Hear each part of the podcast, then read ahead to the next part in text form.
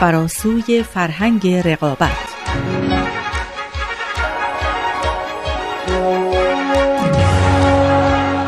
We've literally, as a result, transformed the conditions of our own existence on this planet. But we haven't yet adapted to these new conditions that we live in. And we urgently need to.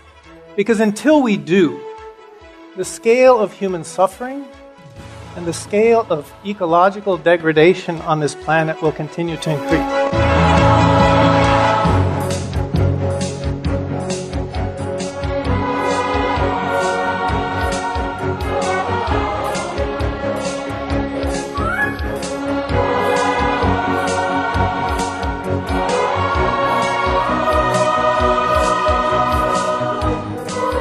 شنوندگان عزیز رادیو پیام دوست درود بر شما از اینکه امروز هم شما رو در جمع همراهان برنامه فراسوی فرهنگ رقابت می‌بینم بسیار خوشحالم و امیدوارم برنامه امروز بتونه رضایت خاطر شما رو فراهم کنه. همونطور که در جریان هستین در این مجموعه به بررسی بخشی از آرا و نظرات دانشمند معاصر کانادایی پروفسور مایکل کارلبرگ می‌پردازیم که در کتابش به نام فراسوی فرهنگ رقابت منعکس شده. کارلبرگ عضو دپارتمان ارتباطات و مدرس دانشگاه وسترن واشنگتنه. میهمانان همیشگی برنامه اینجا هستند تا ما رو برای آشنایی بیشتر با این اثر یاری بدن. جناب مازیار فرهبخش کارشناس مسائل اجتماعی و خانم سارا حامدی دانش پژوه مطالعات اجتماعی. خیلی خوش آمدید. ممنون خوشحالم که بار دیگه در خدمتون هستم. خیلی ممنون سلام و روز شما و همه شنوندگان بخیر. دوستان من آزادی جاوید از شما دعوت می‌کنم در ادامه برنامه با ما همراه باشید.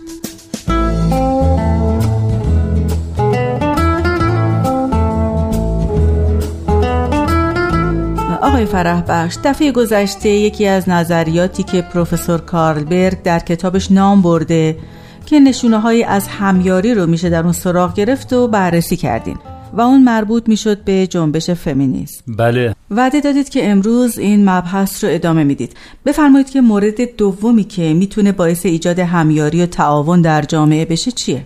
بله نظریه هست به نام نظریه سیستم ها که اون هم مثل فمینیزم از اهمیت برخورداره و از نشونه های رشد تعاون و همکاری توی جامعه امروز ما هست در دنیا. این نظریه خلاصش اینه که میگه عالم انسانی توی کلیت خودش از اجزایی تشکیل شده که اولا با همدیگه در ارتباط هند ثانیا روی هم و روی سیستم تاثیر می‌ذارن. و از همه مهمتر اینکه خصوصیت کل سیستم متفاوته با خصوصیات اجزای تشکیل دهنده اون. بله. یعنی شما یه ویژگی هایی رو توی یک سیستم می‌بینید که توی اجزای اون به صورت تک تک نمی‌تونید پیدا بکنید. این هم توی علوم تجربی مثل فیزیک و شیمی و غیره صادقه. مثلا شما اجزای یک درخت رو بررسی می‌کنید. برگش و شاخش و ریشش و و چیزهای دیگر رو ولی شما نمی‌تونید از مطالعه اینها به مفهومی به نام فتوسنتز و توانایی برگ در انجام اون برسید. برای اینکه این توی کل سیستم وجود داره. توی یک نظام اجتماعی سیاسی هم همینطوره. مثلا وقتی شما افراد یک جامعه رو بررسی می‌کنید که اونا اجزای اون جامعه هستند نمی‌تونید به مفهومی به نام انقلاب دست پیدا کنید. چون انقلاب یک مفهومیه که توی کلیت یک نظام معنا پیدا می‌کنه نه توی اجزای سازندش. خب این ارتباطش با موضوع بحث برنامه ما چیه؟ عرض می‌کنم خدمتون. ببینید اگه شما به صورت سیستمی به اجزای فرهنگ رقابت نگاه نکنید و فقط بیاید جز جزش رو در نظر بگیرید طبیعیه که ممکنه کارکردش رو مثبت ارزیابی کنید. این فرهنگ یعنی فرهنگ رقابت می‌تونه مدعی بشه که منافع مادی رو خیلی بیشتر تولید کرده به وجود آورده. می‌تونه برای شما ساعتها و روزها از پیشرفتهای علمی حیرت آور و تحسین برانگیز خودش برای شما سخنرانی ها بکنه. می‌تونه از دموکراسی حزبی و دستاورداش برای شما داده سخن بده. از سیستم قضاییش دفاع کنه و مدعی بشه که اگه این سیستم نبود ما هنوز مجبور بودیم با دوئل مشکلاتمون رو حل کنیم. و خلاصه اینکه نظام خودش رو خیلی عالی و با کارکردی مثبت نشون بده. اما اگه به شکل سیستمی یعنی در کلیتش و بر اساس نظریه سیستم ها بهش نگاه کنید می‌بینید که اتفاقا کارکردش خیلی بده. حداقل تو این قرن اخیر. منتقدای این فرهنگ یعنی فرهنگ رقابت میگن داخل این سیستم تناقضاتی وجود داره که فقط وقتی از بالا بهش نگاه می‌کنید می‌تونید اونا رو ببینید. مثلا رسانه های ارتباط جمعی کارکرد خوبی ندارن. برای اینکه اطلاعات رو به شکل دموکراتیک به جریان نمیندازن یا نظام اقتصادی نمی‌تونه بیشتر از این به بقای خودش ادامه بده. چون مشکلات جانبی رو به وجود آورده که فقط وقتی به صورت یک کل بهش نگاه می‌کنیم اونا پیداشون میشه. نظام سیاسی هم همینطوره. اونم کار کرد و کارنامه بدی از خودش به جا گذاشته. این نظام سیاسی حزبی فرهنگ مشارکتی رو به حداقل خودش رسونده و بهتر بگیم سرکوب کرده. باعث بیتفاوتی عمومی شده و کنارگیری روزافزون مردم از امور جامعه. و بدتر از همه با وارد کردن آشکار و نهان پول به عرصه سیاست عملا باعث فساد سیاست شده.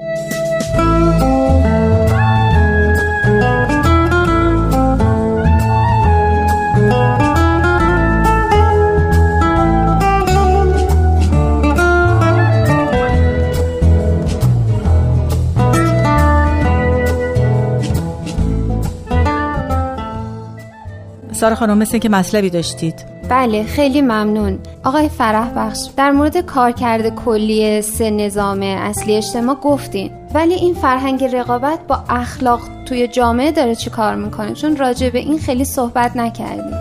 اتفاقا به نکته اصلی اشاره کردین چون به نظر من اصلا مشکل اصلی هم همونجاست. توی بود اخلاقی همونطور که نظریه پردازایی برجسته ای مثل آقای لازلو نشون دادن پرخاشگری به صورت یک هنجار توی جامعه ما در اومده. ما رو تشویق می‌کنن که اصولا شما باید مهاجم باشید پرخاشگر باشی. اینو اصلا یه جور امتیاز و حتی امتیاز اصلی انسان می‌دونن. و اونایی رو که این خصلت رو ندارن در واقع معتقدن اینا یه جور نقطه ضعف هست براشون. حتی گفته میشه بهترین دفاع حمله هست. و اینو نه فقط در ورزش بلکه در امور اجتماعی هم تعمین میدن. تو سیاست، قضاوت، اقتصاد و غیره همه جا همینطوره. لازلو میگه جو بین المللی فعلی دنیای امروز اگه نگیم دشمنی حداقل مملو از بیاعتمادی متقابله. هیچکس به کس دیگه ای اعتماد نداره. بازی های سیاسی که انجام میشه اغلب مجموع صفره. یعنی یه طرف میبازه یک منفی می‌گیره یه طرف می‌بره یک مثبت می‌گیره مجموعش صفره. تازه این بخش خوب قضیهشه چون حداقل بالاخره یه جور موازنه هست. اما این موازنه براحتی می‌تونه با آغاز یک جنگ به یه بازی مجموع منفی تبدیل بشه. یعنی وضعیتی که توی اون همه میبازن. و این وضعیت رو ما امروزه در اغلب جاهای دنیا داریم می‌بینیم. در حالی که استقرار یک سیستم امنیتی بین المللی واقعی و بیشیله پیله می‌تونه براحتی بازی رو ببره به سمت مجموع مثبت. یعنی اینکه همه نفع ببرند یا آقای بولدینگ یکی دیگه از اقتصاددانایی که توی نظریه سیستم ها تحقیقات بسیاری رو کرده با تکیه بر همین نظریه تاکید می‌کنه که قدرت باید در جهت متحد کردن افراد به کار گرفته بشه نه برای غلبه بر افراد. باید باعث تعاون دوستی ایجاد هویت جمعی پرورش دادن تقویت حس تعلق به جامعه. و به وجود آوردن تصاویر سازنده ای از آینده بشه. این قدرت باید در این جهت در واقع به کار گرفته بشه. آقای فرحبخش شما منظورتون اینه که نظریه سیستما کمک می‌کنه تا نشانه های همیاری آشکار بشن؟ بله همینطوره. ببینید از دید یک چنین متفکرانی که من اسمشون رو بردم عناصری توی این فرهنگ رقابت خسمانه وجود دارن یا به وجود اومدن که فقط وقتی از بالا و به شکل یک سیستم بهش نگاه می‌کنید متوجه تاثیرات مخربش میشید. بله. ببینید ارتش بد نیست. حتی وجودش لازمه. اما ارتش سالاری به صورت مشخصه اصلی نظام های امروزی در اومده. وطن دوستی بد نیست. حتی محبوبه و مقبول. اما ملیگرای افراطی بلای خانمانسوز قرن بیستم بود. جنگ جهانی دوم حاصل همین ملیگرایی افراطی بود و همطور تو قرن 21 هم ما نشونهاشو داریم می‌بینیم. متفاوت فکر کردن و وجود نظرات و ایده های مختلف راجع به یک موضوع نه تنها بد نیست که اصولا لازمه پیشرفته اما فرقگرایی امروزی به صورت عاملی کاملا ویرانگر داره خودشو در اغلب جوامع نشون میده. همینطور نجات پرستی و بسیاری مشخصه های دیگه.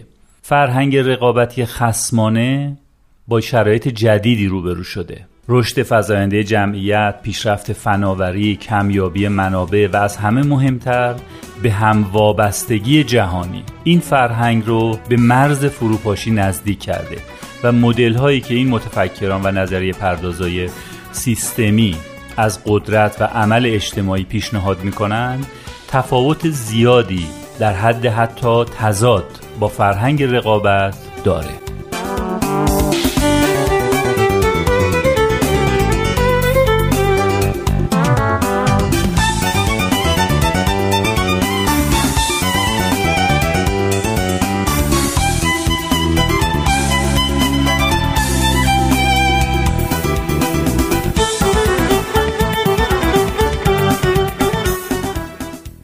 مورد سومی که تو این زمینه می‌تونیم اسم ببریم بوم شناسی و بحث محیط زیست هست. بحثی کاملا جدید.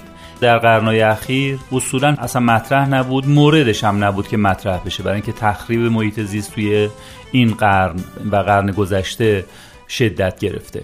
آقای فرح بخش که من می‌دونم بوم شناسی علمیه که به بررسی روابط بین جاندارها و محیط زیست می‌پردازه. چطور داره این قضیه به فرهنگ تعاون و همکاری کمک می‌کنه؟ بله ببینید بوم شناسی خیلی ارتباط نزدیکی با نظریه سیستم ها داره الان روشن شده که ارتباط و پیوندهای پیچیده‌ای بین نمودهای اجتماعی مثل ظلم، سرکوب، فقر، رشد جمعیت، تخریب محیط زیست، کمبود مواد غذایی و برخوردهای خشونتبار اجتماعی عدم ثبات سیاسی و بالاخره جنگ وجود داره. یعنی بین تمام اینها یک پیوندهای پیچیده وجود داره. مثلا ما اگه تعدادی از مردم رو توی گوشه جهان سرکوب کنیم و اونا رو فقیر و فقیرتر کنیم این مسلم روی جامعه جهانی تاثیر می‌ذاره. به میزان سرکوب به میزانی که ما اونا رو فقیرتر کردیم و به میزان تعدادشون این تاثیر می‌تونه کم و زیاد بشه. همچنین شما می‌دونید رابطه خیلی نزدیکی بین فقر و رشد جمعیت وجود داره و خود این فقر و رشد جمعیت رو باز رابطه داره با تخریب محیط زیست و کمبود مواد غذایی. چقدر جالب. رابطه اینا خیلی تحمل برانگیزه. میشه کمی این مطلب رو با یه مثال باز بکنی؟ بله مثلا اگه شما مردم افغانستان رو فرض کنید که سرکوب شدن یعنی شرایطی براشون پیش اومده که دهه ها از رشد محروم بودن. اگر اینجور فرض بکنیم و قبول کنیم که این نظام جهانی به شکلهای مختلف باعث شده که اونا فقیر و فقیرتر بشن شما می‌بینید که این فقط این نیست که اونا فقیر شدند. حوادثی بعد از اون اتفاق افتاد که مهمترینش همون حادثه برج های دوقلوی آمریکا بود. که بی ارتباط نبود با فقر و تنگ دستی که توی افغانستان وجود داشت. و این تاثیر یک گروه کوچک بر جامعه جهانی رو میرسونه. همینطور شما می‌بینید کشورهایی که فقیر هستند میزان رشد جمعیتشون بالاست مثل هند. و همین رشد جمعیت با تخریب محیط زیست به شکلهای مختلف مرتبطه. هم از لحاظ مصرف هم از لحاظ تخریب مستقیم محیط زیست. و خود همین ممکنه باعث کمبود مواد غذایی بشه. یعنی اینها تماما با همدیگه در واقع مرتبطن. همه اینها دست به دست هم میدن و اجتماعات مختلف رو توی یک حالت عدم امنیت دائمی قرار میده. اون وقت بعد ما میایم چیکار می‌کنیم برای اینکه این امنیت رو حفظ کنیم؟ چیکار می‌کنیم؟ پلیس استخدام می‌کنیم. ارتش درست می‌کنیم. خب اینا هزینه می‌خواد. باز این هزینه ها باعث فقیر شدن همون فقرا و کل جامعه میشه. در واقع این پلیس و ارتش و سازمان های امنیتی ناامنی رو ریشهکن نمی‌کنن. حتی می‌تونیم بگیم ریشه دار هم می‌کنن اونها رو. چرا؟ چون اینا به علل ریشه این ناامنی ها که نمی‌پردازن. اونا دادگاهی تشکیل میدن دستگیر می‌کنن زندانی می‌کنن و فکر می‌کنن که مشکل حل شده. خب حالا طرفدارای محیط زیست همه اینا رو با هم می‌بینن. جهانبینی مبتنی بر بوم شناختی به همیاری و همزیستی اهمیتی بسیار زیادی میده. متوجه شده که این روحیه رقابت و خشونتی که وجود داره باعث این حالت میشه و بسیاری از این مشکلات رو در واقع به وجود میاره. گروه هایی که جهان بینیشون مبتنی بر بوم شناختی هست اینها متوجه شدن که باید به همیاری و همزیستی اهمیت بسیار زیادی بدن. برای اینکه این رو اصل می‌دونند. درسته که رقابت، خشونت و شکارگری توی طبیعت وجود داره. اونها منکره این نیستند. اما در مورد حد و میزانش معمولا اقراق میشه. و این باعث شده که جنبه های همزیستی که تو طبیعت هست این مخفول بمونه. مثلا شما ببینید تبادل اکسیژن و دیوکسید کربن بین گیاهان و حیوانات. خب این مهمترین عامل پایداری و حیات در روی کره زمینه. اگر این تبادل نباشه اکسیژن کره زمین دچار اختلال میشه و حیات کل جانداران در خطر میفته همینطور موجودات ریزی که توی خاک وجود دارن اینا یه همزیستی خیلی مهم و بنیادین با ریشه های گیاه دارن. نیتروژن تبادل می‌کنن مواد غذایی دیگر رو جابجا می‌کنن و کارهایی که توی زیست شناسی بهش پرداخته میشه. اینا خب نقش مهمی دارن. همشون هم بر اساس تعامله. از این دست تعاملات و همزیستی ها شما تو طبیعت خیلی می‌بینید. اما رسانه های ما بیشتر شکار آهو توسط شیر و ببر رو نشون میدن. حمله کوسه به شیر دریایی بلعیدن موش و خرگوش توسط مار و امثال اینا رو پوشش میدن. ما هم اتفاقا همینا رو دوست داریم. چرا؟ چون ما تو همین فرهنگ رقابتی خسمانه رشد کردیم و بزرگ شدیم. بنابراین به همین موارد توجه بیشتری نشون میدیم و اون وقت اینطور القا میشه که طبیعت یک سره رقابت هست و تنازع بقا. درسته. تازه همین مواردم از تنازع بقا که تو طبیعت دیده میشه اغلب بین گونه های مختلفه. مثلا بین شیر هست و آهو ولی کمتر شما در بین خود شیرها این حالت های خسمانه رو می‌بینید. از اون گذشته توی گونه های اجتماعی یعنی حیواناتی که معمولا به صورت جامعه زندگی می‌کنن به صورت اجتماع زندگی می‌کنن. از مورچه ها و زنبور گرفته تا گرگ ها و غیره. اینا میزان رقابت خسمانه و حالت تجاوزگرایانشون رو اگر بررسی بکنید می‌بینید خیلی کمتر از انسان هاست. یعنی انسان ها به طور عادی خیلی متجاوزتر شدن از حتی گرگ از حتی شیر. و این اصلا حالت طبیعی نداره. برای همین هم هست که بسیاری از این نظریه پردازایی که روی تکامل کار می‌کنند به این اعتقاد رسیدن که اینا ذاتی نیست اینا اکتسابیه.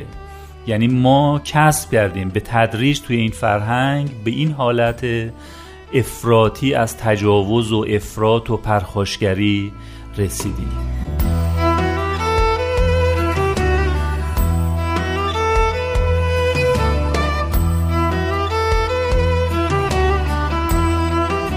Evolutionary biologists are beginning to demonstrate that mutualism is an equally powerful, if not more powerful, evolutionary force. Mutualism gave us nucleated cells and multicellular organisms that are the basis of all complex life today. Mutualism gave us the balance of oxygen and carbon dioxide in our atmosphere today that sustain all complex life.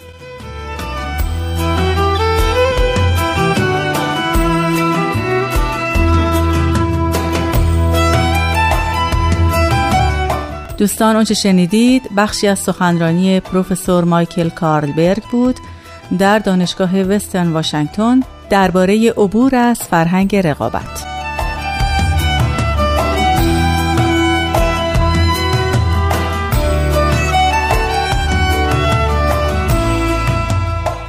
خب آقای فرحبخش به نظر می‌رسه مطالب درباره محیط زیست بسیاره منم بله، سوالاتی دارم. که اگه اجازه بدیم به هفته بعد موکول حتما، کنیم. حتما، بله. خیلی متشکر اما هنوز کمی فرصت داریم. ببینیم سارا خانم درباره موضوع امروز چه مطلبی برامون دارن. بله خیلی ممنون. اتفاقا بیاناتی از حضرت عبدالبها مبین آثار باهایی در این مورد دارم که خیلی خوشحال میشم اگه با شما در میون بگذارم. ممنون بسیارم بجاست برای مثال در مورد همزیستی در طبیعت میفرمایند که در جمیع کائنات الفت سبب حیات است و کلفت سبب موت. پس نوع بشر بندگان الهی باید الفت و محبت با همدیگر نمایند و از کلفت و بغض و اداوت نفرت کنند. ملاحظه نمایید حیوانات مبارکه در نهایت الفتند. لاکن حیوانات درنده مثل گرگ و پلنگ و کفتار در نهایت استیهاش به تنهایی زندگانی می نمایند. دو گرگ نر در یک مقاره معوا نمی کنند اما هزار گوسفند در یک جا اجتماع می نمایند و باز و شاهین در یک آشیانه منزل نمی کنند لکن هزار کبوتر در یک لانه معوا جویند اینها حیوانات مبارکه هستند. پس الفت و محبت دلیل بر مبارکی است و کلفت دلیل بر درندگی.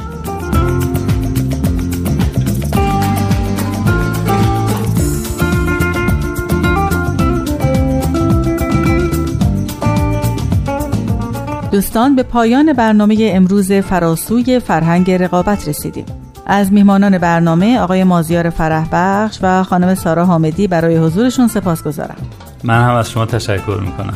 خیلی ممنون. از صدا بردار برنامه نوید هم ممنونم. تا بعد بدرود.